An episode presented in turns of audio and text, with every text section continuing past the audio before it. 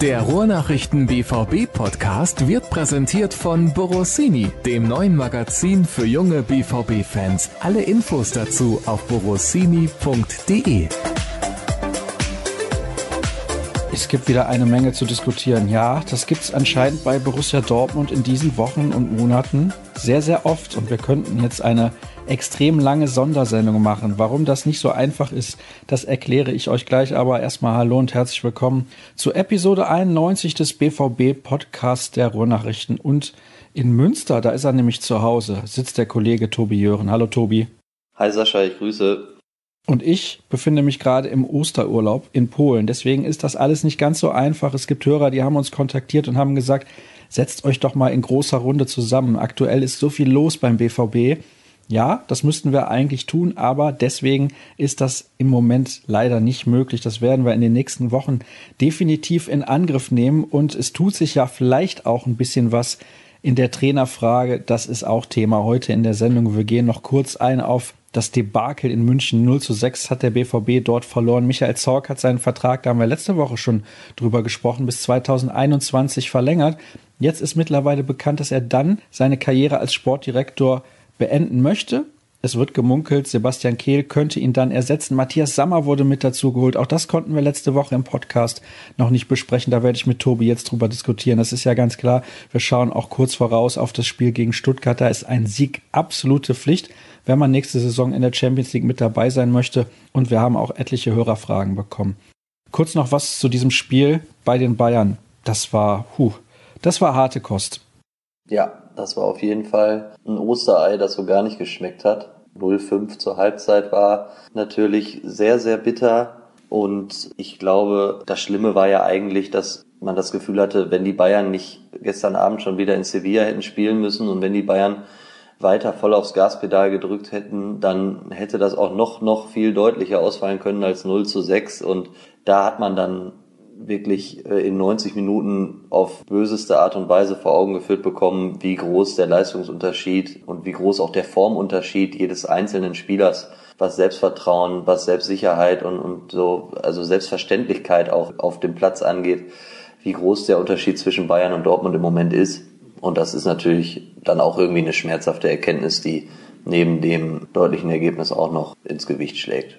Es ist ja schon bezeichnend, wenn ein Spieler wie Gonzalo Castro, der über 300 Bundesligaspiele gemacht hat, der vielleicht am Ende seiner Karriere 500 Bundesligaspiele gemacht haben wird, nach 29 Minuten ausgewechselt wird. Also, na, das war, also ich bin ganz ehrlich, das war nicht mit anzusehen aus BVB-Sicht.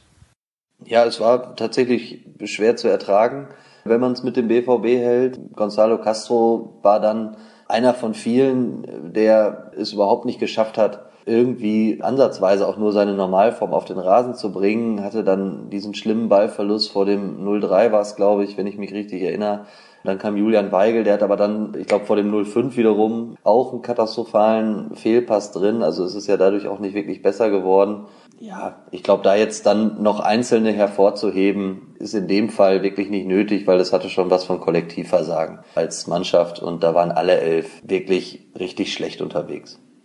Und es ist auch ein bisschen bezeichnend, wenn wir jetzt hinterher gar nicht mehr über diese Absetzsituation sprechen. Beim, ich glaube, ersten und dritten Gegentor. Es wurde ja dann zwischenzeitlich auch ein Treffer wegen vermeintlicher Abseitsposition nicht gegeben.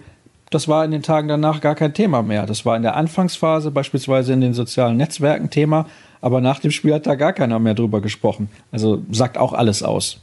Ja, dafür war es dann eben zu eindeutig. Sicherlich war auch eine Erkenntnis des Spiels oder auch des vergangenen Spieltags, dass eben dieser Videoassistent und der Videobeweis viele Probleme noch hat, die es zu lösen gilt, was jetzt natürlich mit Borussia Dortmund nichts zu tun hat und an dieser Stelle hier zu weit führen würde. Aber klar, wenn man 0-6 verliert und wenn es eben so eindeutig ist, dann muss man am Ende nicht über ein, zwei Schiedsrichter oder vielleicht drei meinetwegen Schiedsrichterentscheidungen diskutieren, weil es dann einfach für den sportlichen Ausgang des Spiels nicht mehr die entscheidende Rolle spielt. Lass uns über positive Nachrichten sprechen bei Schwarz-Gelb. Wir haben letzte Woche, so hat es Jürgen zumindest ja dann auch formuliert als positive Nachricht, über die Vertragsverlängerung von Michael Zorc gesprochen Nun munkelt man, Sebastian Kehl könnte in den nächsten Jahren schon darauf hinarbeiten, ihn dann zu ersetzen. 2021 Matthias Sammer wurde ins Boot geholt als sogenannter externer Berater. Wie extern so eine Beratung sein kann, lassen wir jetzt mal dahingestellt. Sprechen wir zunächst mal über die Personalie Sebastian Kehl, der auch in der vergangenen Saison bei uns ja mal im Podcast im Radiostudio der Kollegen von Radio 91.2 zu Gast gewesen ist und bei dem man die ganze Zeit irgendwie das Gefühl hatte, er hält sich sehr zurück, weil er gerne mal wieder bei Borussia Dortmund arbeiten würde. Und das scheint ja nun der Fall zu sein. Hältst du ihn für eine gute Wahl? Ich muss ganz ehrlich sagen, er wäre mein Wunschkandidat, wenn ich das jetzt entscheiden könnte. Denn ich glaube, er vereint so ein bisschen Kompetenz auf der einen Seite, dann noch so eine jugendliche Frische auf der anderen. Er ist noch nicht so weit weg von seiner aktiven Karriere, da passt sehr viel zusammen.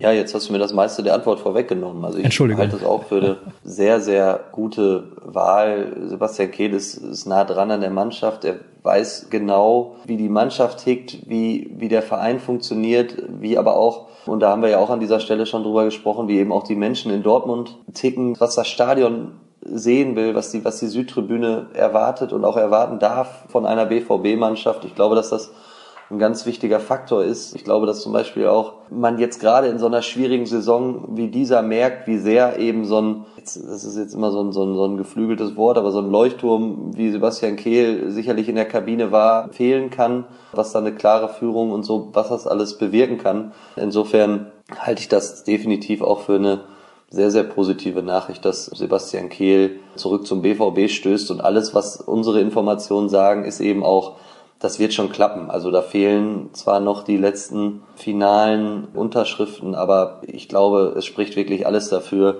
dass es genauso kommen wird, wie wir es auch berichtet haben. Und damit bekommt dann der BVB und damit bekommt dann Michael Zorg auch seinen Wunschkandidaten. Einsatz noch zu Michael Zorg. Auch das halte ich für eine positive Nachricht, dass der Sportdirektor weitermacht bis 2021 und möchte jetzt an dieser Stelle einfach mal die ganz kleine Einschränkung geben. Ich kann mir sehr gut vorstellen, dass er 2021 aufhört. Man muss aber auch, das gehört zur Richtigkeit auch dazu mal sagen, wir haben das auch ein bisschen defensiver berichtet, dass er nicht gesagt hat, dass er 2021 wirklich aufhört. Also das wird so interpretiert und ich glaube, die Wahrscheinlichkeit ist auch hoch, dass es so kommen wird, dass er den Vertrag nicht nochmal verlängert. Nur wenn man Michael Zorc kennt, dann weiß er, dass er eben auch so für den BVB unterwegs ist, dass er genau weiß, also wenn jetzt theoretisch es irgendwie rapide den Bach runtergeht, dann kann es A sein, dass er früher aufhören müsste als 2021, was ich ihm jetzt persönlich nicht wünsche.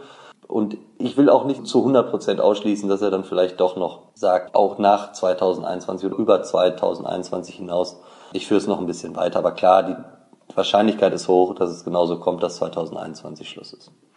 Du hast jetzt eben schon ein paar Argumente genannt und ich auch, die für Sebastian Kehl sprechen.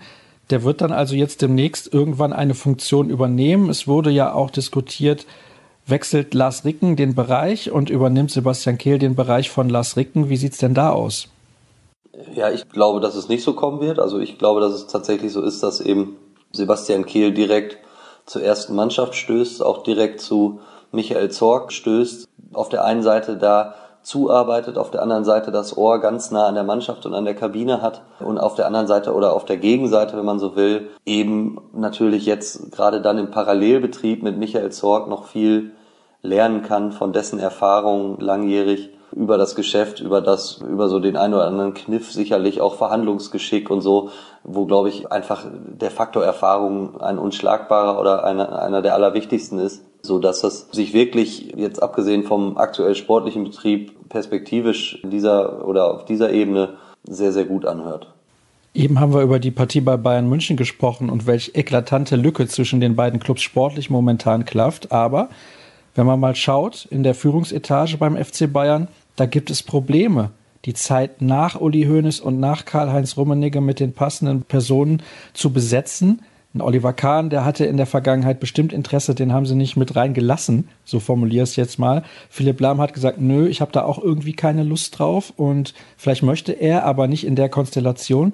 Borussia Dortmund stellt jetzt sehr früh die Weichen. Das könnte sich im Nachhinein als sehr großer Vorteil gegenüber des großen Konkurrenten bewahrheiten, glaube ich zumindest.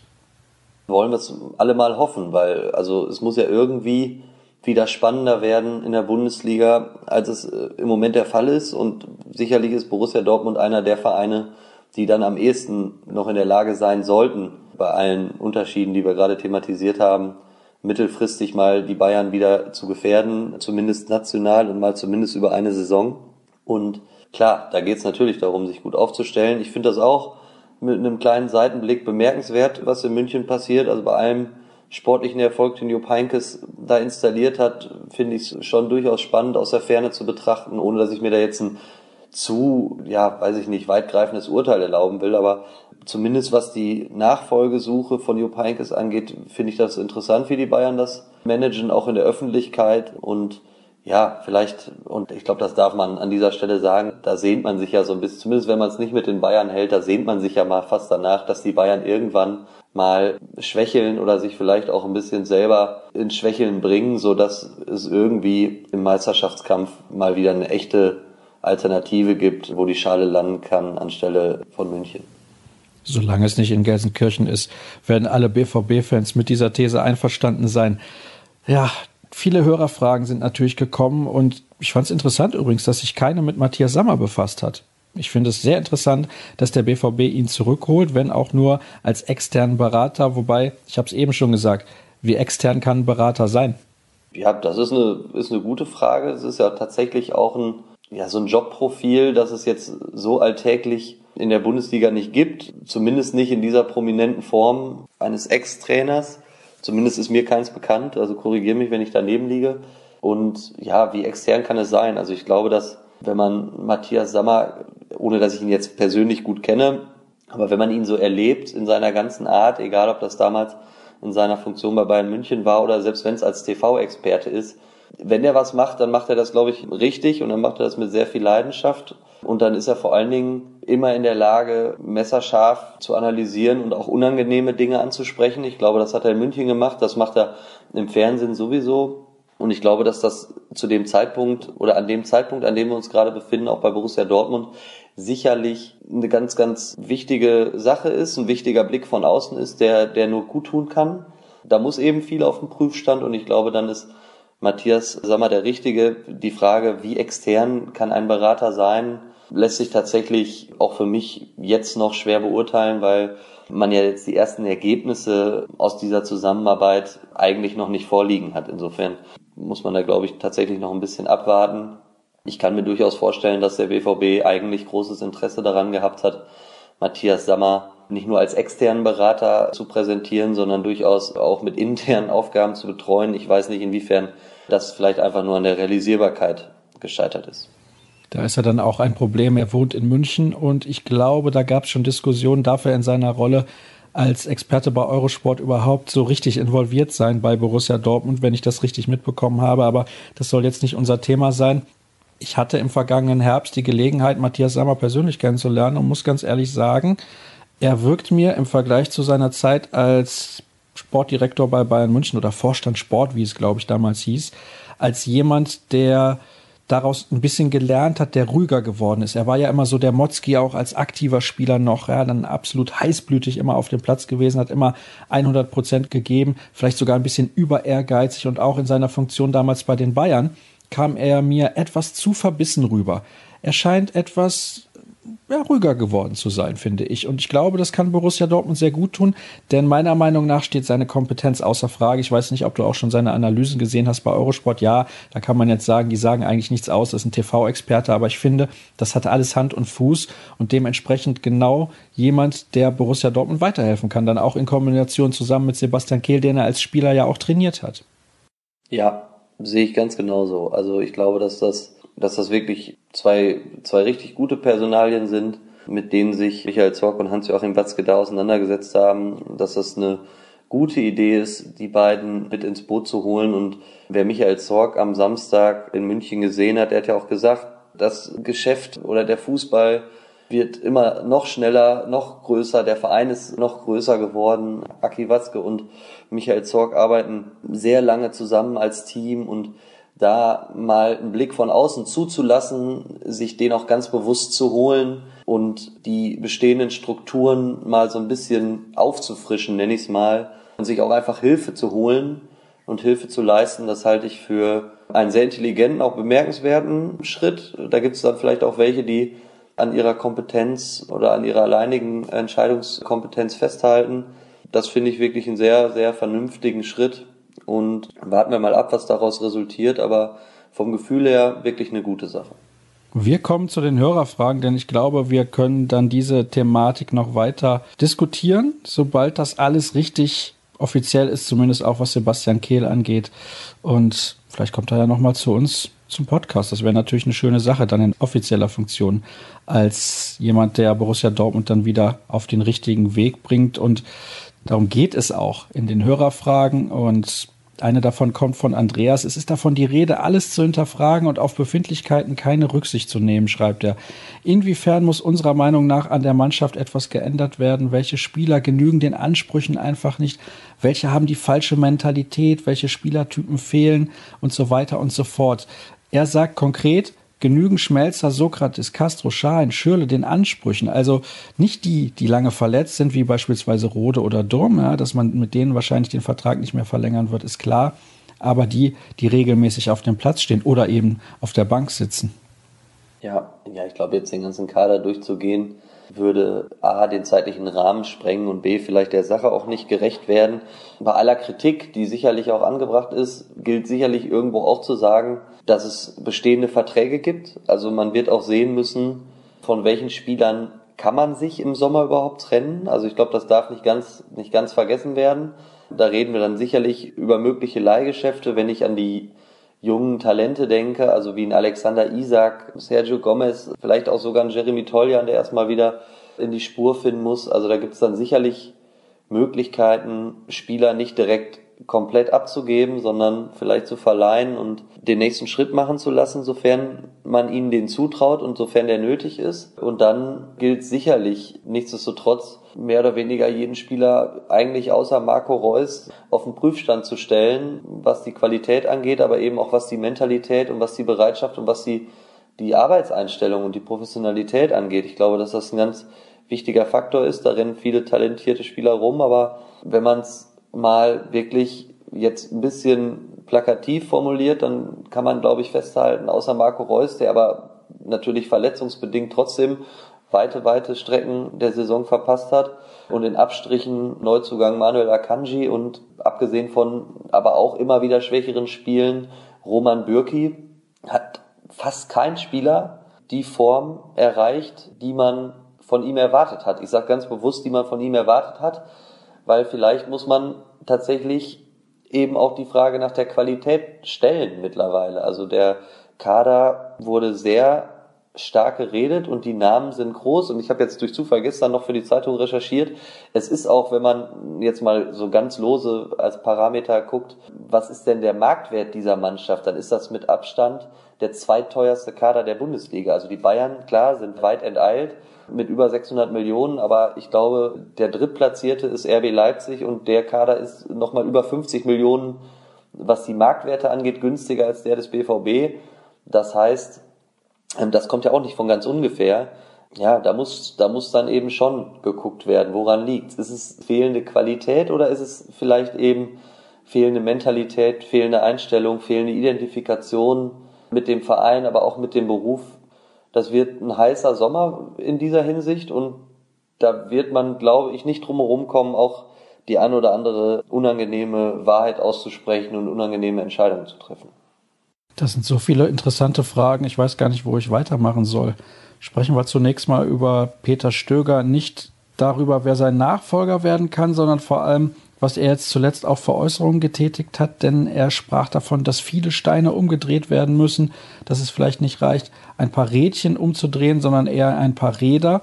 Dann ist die Frage, die von Pierre kommt, warum konnte er diese Probleme nicht lösen und ist es wirklich mit einer Mannschaft erklärbar, die bis auf ein paar Ausnahmen den DFB-Pokal gewinnen konnte? Also da sind zwei Leistungsträger von weg, Aubameyang und Dembele, aber ansonsten ist der Kader ja eigentlich zusammengeblieben.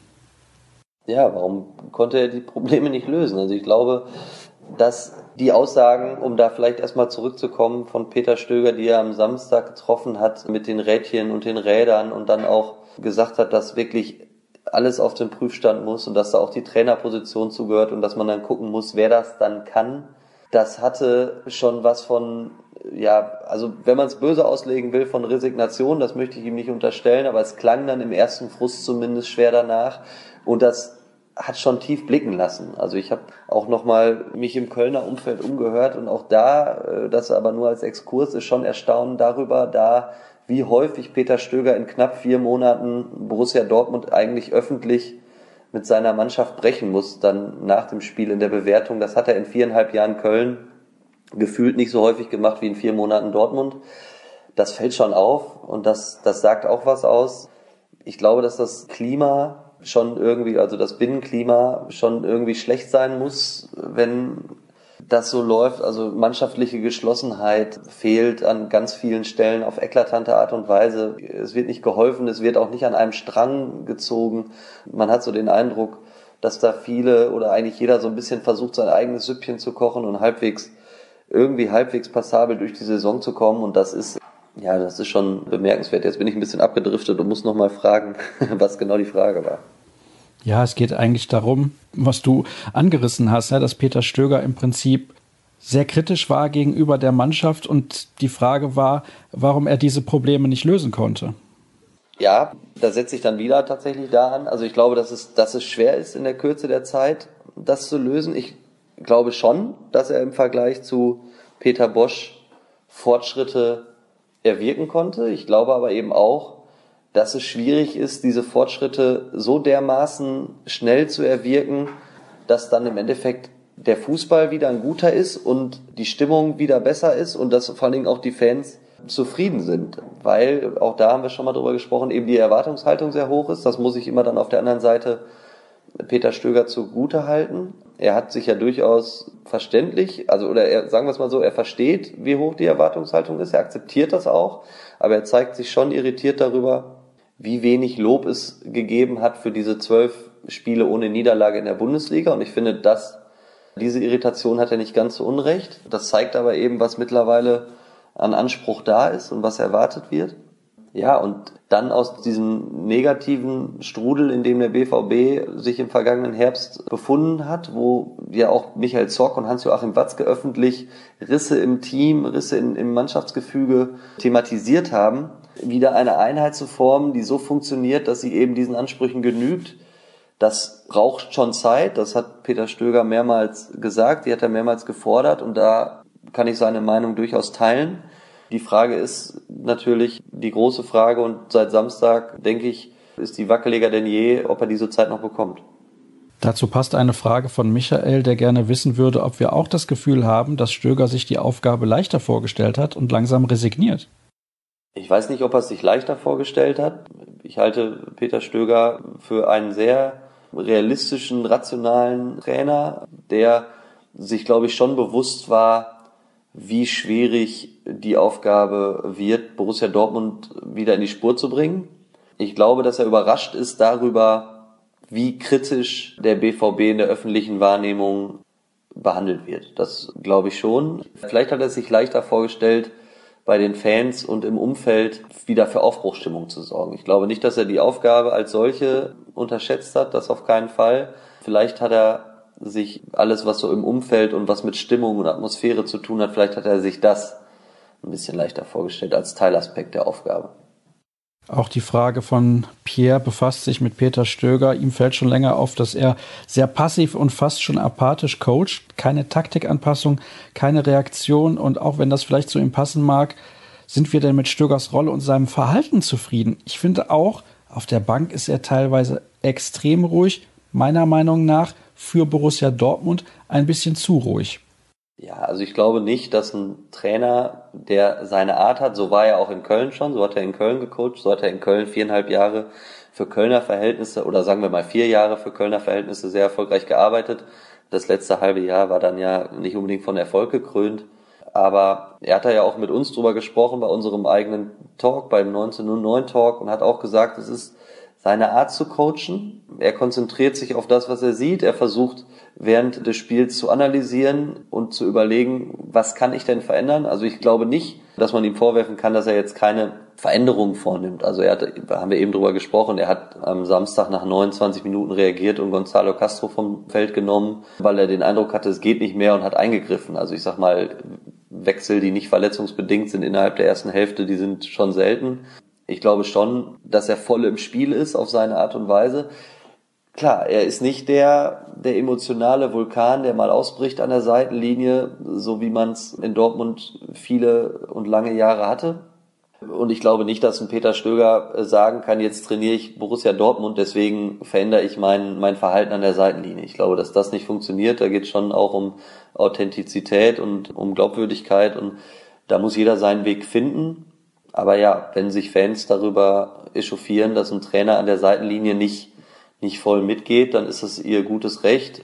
Ich glaube aber nicht, dass es zwangsläufig Einfluss darauf hat, ob ein Trainer mit einer Mannschaft zusammenarbeiten kann oder nicht. Da wir eben schon über Zorg, Kehl und Sommer gesprochen haben, werde ich die Frage von Flo zumindest mal ein wenig einkürzen. Er möchte aber auch was wissen zu Lucien Favre. Der Name, der kommt ja immer wieder vor in den Medien und jetzt zuletzt ein bisschen häufiger. Auch René würde gerne wissen, ist Favre wirklich ein potenzieller Nachfolger? An ihm waren Sie ja schon im vergangenen Sommer interessiert. Was bringt er mit an taktischen Vorstellungen und wofür steht er fußballerisch? Sofern ich mich erinnern kann, aus seiner Zeit bei der Hertha und auch in Mönchengladbach ist er jemand, der besonders viel Wert legt auf Disziplin, auf eine gute Defensive und ein gutes Konterspiel. Das hat er damals in Gladbach ja auch dazu genutzt, um beispielsweise noch in die Relegation zu kommen, wo Marco Reus dann das entscheidende Tor geschossen hat, wenn ich es richtig im Kopf habe, damals gegen den VfL Bochum. Also das wird dann kein Zauberfußball, wenn man Lucien Favre als Trainer engagiert. Ja, finde ich jetzt ein bisschen, bisschen vereinfacht. Also ich glaube, dass er Gladbach damals gerettet hat und dass er dann schon es geschafft hat, mit München-Gladbach sehr attraktiven Fußball zu spielen und die ja im Endeffekt bis in die Champions League geführt hat. Also der ist sicherlich auch ein Taktiktüftler, der, du hast das Wort Disziplin gerade benutzt, sicherlich auf, auf taktische Disziplin Wert legt, wobei ich auch glaube, dass taktische Disziplin eine absolute Notwendigkeit im modernen Fußball ist. Also ohne taktische Disziplin wird schwierig. Die haben alle Mannschaften, insofern ist das, ist das Grundvoraussetzung. Also an die Zeit bei Hertha tatsächlich habe ich jetzt nur noch blassere Erinnerungen. Da verbindet man Hertha BSC nicht damit, attraktiven Fußball gespielt zu haben. Favre in Nizza, bin ich ganz ehrlich, verfolge ich nur am Rande. Ich glaube, an die Gladbacher Zeit kann ich mich sehr gut erinnern, war da auch häufiger im Stadion. Die haben schon mitunter begeisternden Fußball gespielt. Ja, und ich glaube, dass, dass Lucien Favre sicherlich ein Kandidat ist, mit dem man, mit dem man spricht. Den wollte man letzten Sommer verpflichten. Da hat's am Veto des Clubs gelegen, dass es nicht geklappt hat. Insofern halte ich Lucien Favre für, für einen sehr guten Trainer. Ich kann mir nicht vorstellen, dass er am Ende wirklich bei den Bayern landet. Insofern glaube ich schon, dass er auf dem Markt wäre. Die Bedenken, die ich bei Lucien Favre habe, ohne ihn da jetzt irgendwie vorverurteilen zu wollen, in keinster Weise ist, ob er dann in der Lage ist, für die Aufbruchsstimmung zu sorgen, die ich in Dortmund für nötig halte. Das würde ich dann vielleicht eben auch eher emotionaleren Trainern zutrauen. Wird man sehen. Es wird auch darum gehen, was sich realisieren lässt. Ich glaube nicht, dass es so ausschaut, dass jetzt nur in eine Richtung gesprochen wird. Also da bin ich mir ganz, ganz sicher, nach den Erfahrungen mit Peter Bosch, wo man sich ja dann darauf festgelegt hat, sich dann im Sommer auch gegen Peter Stöger entschieden hat und jetzt Peter Stöger wird man sehr, sehr gründlich prüfen, wer der nächste Trainer wird, sofern es nicht Peter Stöger bleibt. Und ich glaube eben seit dem, seit dem vergangenen Wochenende, dass man eher zu der Erkenntnis kommen wird, dass man im Sommer wirklich auf eine Art Neuanfang setzt. Und das beinhaltet dann eben auch die Trainerposition. Für Lucien Favre spricht sicherlich dass er in Gladbach schon sehr, sehr erfolgreich, du hast das eben angesprochen, das entscheidende Relegationstor, das, ich weiß nicht, hat Marco Reus damals geschossen für Gladbach gegen Bochum? Ich kann mich nicht erinnern, aber wenn es so war, so oder so hat er gut mit, mit Marco Reus zusammengearbeitet und zumindest das Feedback und die Meinung von Marco Reus auch im Zuge der Vertragsverlängerung beim BVB, das werden sich Hans-Joachim Watzke und Michael Zorg und eventuell ja vielleicht auch schon Sebastian Kehl und Matthias Sammer definitiv einholen, die Rückmeldung von der Spielerseite. Da bin ich mir ziemlich sicher. Ich weiß nicht exakt, in welchem der beiden Relegationsspiele Marco Reus das Tor geschossen hat. Ich meine, es wäre im Hinspiel gewesen, das ging 1 zu 1 aus in Gladbach und das Rückspiel hat, glaube ich, Gladbach in Bochum dann 1 zu 0 gewonnen. Aber das tut jetzt auch aktuell nicht zur Sache, denn es geht ja um das Tagesgeschäft jetzt 2018 und nicht um das, was vor einigen Jahren mal in Gladbach der Fall gewesen ist. Von daher gut, dann der Name Rose wird auch genannt, Hannes Wolf auch. Vielleicht noch eine ganz kurze Einschätzung von dir, also wirklich eine kurze, zu diesen beiden Namen. Wir reden jetzt über den, über den Salzburger Rose, nehme ich an, ne? Das tun wir. Ja, ich glaube, dass das, dass das maximal, maximal Außenseiterchancen sind. Und wenn ich jetzt so einfach auf mein, mein, mein persönliches Gefühl vertrauen müsste, dann glaube ich, dass es definitiv ein Trainer wird, der die Bundesliga kennt. Ich glaube, Hannes Wolf wäre deutlich näher dran an dem, an dem Trainerjob in Dortmund, wenn er in Stuttgart noch in Amt und Würden stünde und man ihn jetzt quasi im Sommer da weglotsen würde und er mit, mit dem VfB die Klasse gehalten hätte. Also ein etwas besseres erstes Jahr in der Bundesliga wäre, glaube ich, für Hannes Wolf nötig gewesen, um jetzt wirklich zum Kandidatenkreis beim BVB zu zählen. Und für die Personalie Rose aus Salzburg glaube ich, dass man eben auf einen Trainer setzen wird, der die Bundesliga kennt, der schon in der Bundesliga gearbeitet hat, aus der Erfahrung Peter Bosch heraus, bei dem das nicht der Fall war, bei dem das am Ende äh, sicherlich auch einer der Gründe war, warum es auf Dauer nicht funktioniert hat, glaube ich, dass es, dass es eben Trainer wird. Deutschsprachig ja, halte ich für absolut wahrscheinlich. Bundesliga erfahren halte ich für ein absolutes K.O.-Kriterium. Das ist interessant. Ich gebe dir jetzt die Möglichkeit, einen Namen zu nennen, der bei Borussia Dortmund ab Sommer übernimmt, deiner Meinung nach, ohne Erklärung. Nur den Namen bitte. Also, was ist, also es ist so, also ich muss da ein bisschen ausholen, weil das ist, das oh, ist so nein, nein, nein, nein, nein, so läuft das hier im Podcast nicht. Noch bin ich ja der Moderator. Hm. Dann sage ich jetzt einfach mal völlig ins Blaue Julian Nagelsmann. Okay, dann, weil ich den nicht nennen will, das wäre ja langweilig, sag ich Ralf Hasenhüttel. Wenn es einer von beiden wird, ist es, glaube ich, nicht die schlechteste Alternative. Dann, glaube ich auch. Abschließend das Spiel gegen Stuttgart. Ja, ich weiß gar nicht, ob wir da groß was zu sagen müssen. Stuttgart generell in einer ganz guten Verfassung, hat unter Taifun Korkut deutlich mehr Spiele gewonnen als verloren. Ich weiß gar nicht, ob er überhaupt schon ein Spiel verloren hat. Ich glaube nicht. Zweimal unentschieden, meine ich, und vier Siege oder sowas in der Art. Spielt aber auch keine Rolle. Sie spielen unter ihm sehr, sehr defensiv orientiert. Die Abwehr muss der BVB erstmal knacken in der aktuellen Verfassung. Ja, total undankbarer Gegner, vor allen Dingen dann auch mit Blick auf die nächsten Paarungen. Also nach Stuttgart kommt das Derby, dann kommt Bayer Leverkusen. Das sind dann direkte Duelle um die Champions League Plätze. Da ist natürlich ein Aufsteiger Stuttgart, so ein bisschen gerade sowas wie die Mannschaft der Stunde, aber in der Wahrnehmung natürlich trotzdem ein Gegner, den man schlagen muss. Mit so einem 0-6 in München im Gepäck kein leichtes Los am Sonntag. Gerade offensiv wird es darauf ankommen, Lösungen zu finden gegen einen kompakten Gegner, der im Moment in der Lage ist, aus ganz wenig eben dann auch Tore zu machen, schnell umzuschalten, schnell zu kontern und voller Selbstbewusstsein in Dortmund aufläuft. Wird eine komplizierte Aufgabe. Man kann dem BVB, glaube ich, nur wünschen, dass Marco Reus wieder mitspielen kann. Das würde die kreativen Momente und die Torgefährlichkeit deutlich erhöhen. Und dann wird es darum gehen, davon bin ich überzeugt, dieses Spiel irgendwie zu gewinnen. Also eine Gala würde mich sehr überraschen, würde ich mir gerne angucken. Ich bin am Sonntag im Stadion. Aber ich glaube, wenn es am Ende ein knapper Sieg wird, nachdem man sagen kann, so die drei Punkte vor den kommenden Wochen waren total wichtig, dann sollten in dem Fall Erwartungshaltung hin, Erwartungshaltung her, die meisten BVB-Fans glücklich nach Hause gehen. Du hast ja Teile des Restspielplans gerade schon genannt. Danach geht's auswärts zu Werder Bremen. Man empfängt noch Mainz am vorletzten Spieltag und zum Abschluss der Saison geht's auswärts nach Hoffenheim. Das ist kein leichter Spielplan, finde ich zumindest. Tobi, ich danke dir recht herzlich, auch unter der Prämisse, dass du übrigens kurz davor bist, zum ersten Mal Vater zu werden. Dafür wünsche ich dir und deiner Frau natürlich alles Gute. Das ist ja ganz klar. Und ich denke, wir haben ordentlich was besprochen dafür, dass wir beide nicht unbedingt Zeitprobleme haben, aber es organisatorisch momentan nicht ganz so einfach ist. Ab der kommenden Woche ist das dann schon wieder deutlich leichter für uns und ein paar Fragen habe ich mir wie immer noch für die nächste Sendung aufgespart, aber ihr wisst ja, wo ihr in der Zwischenzeit auch alle Infos bekommt. Das ist wie immer unter ruhrnachrichten.de und auch bei Twitter unter rnbvb Tobi findet ihr dort unter Tobi Jören, mich unter Start und vergesst nicht, wir sind ab sofort auch bei Spotify zu finden, bei iTunes sowieso, bei Soundcloud und wo ihr uns auch immer hört. Ich denke, ihr habt euch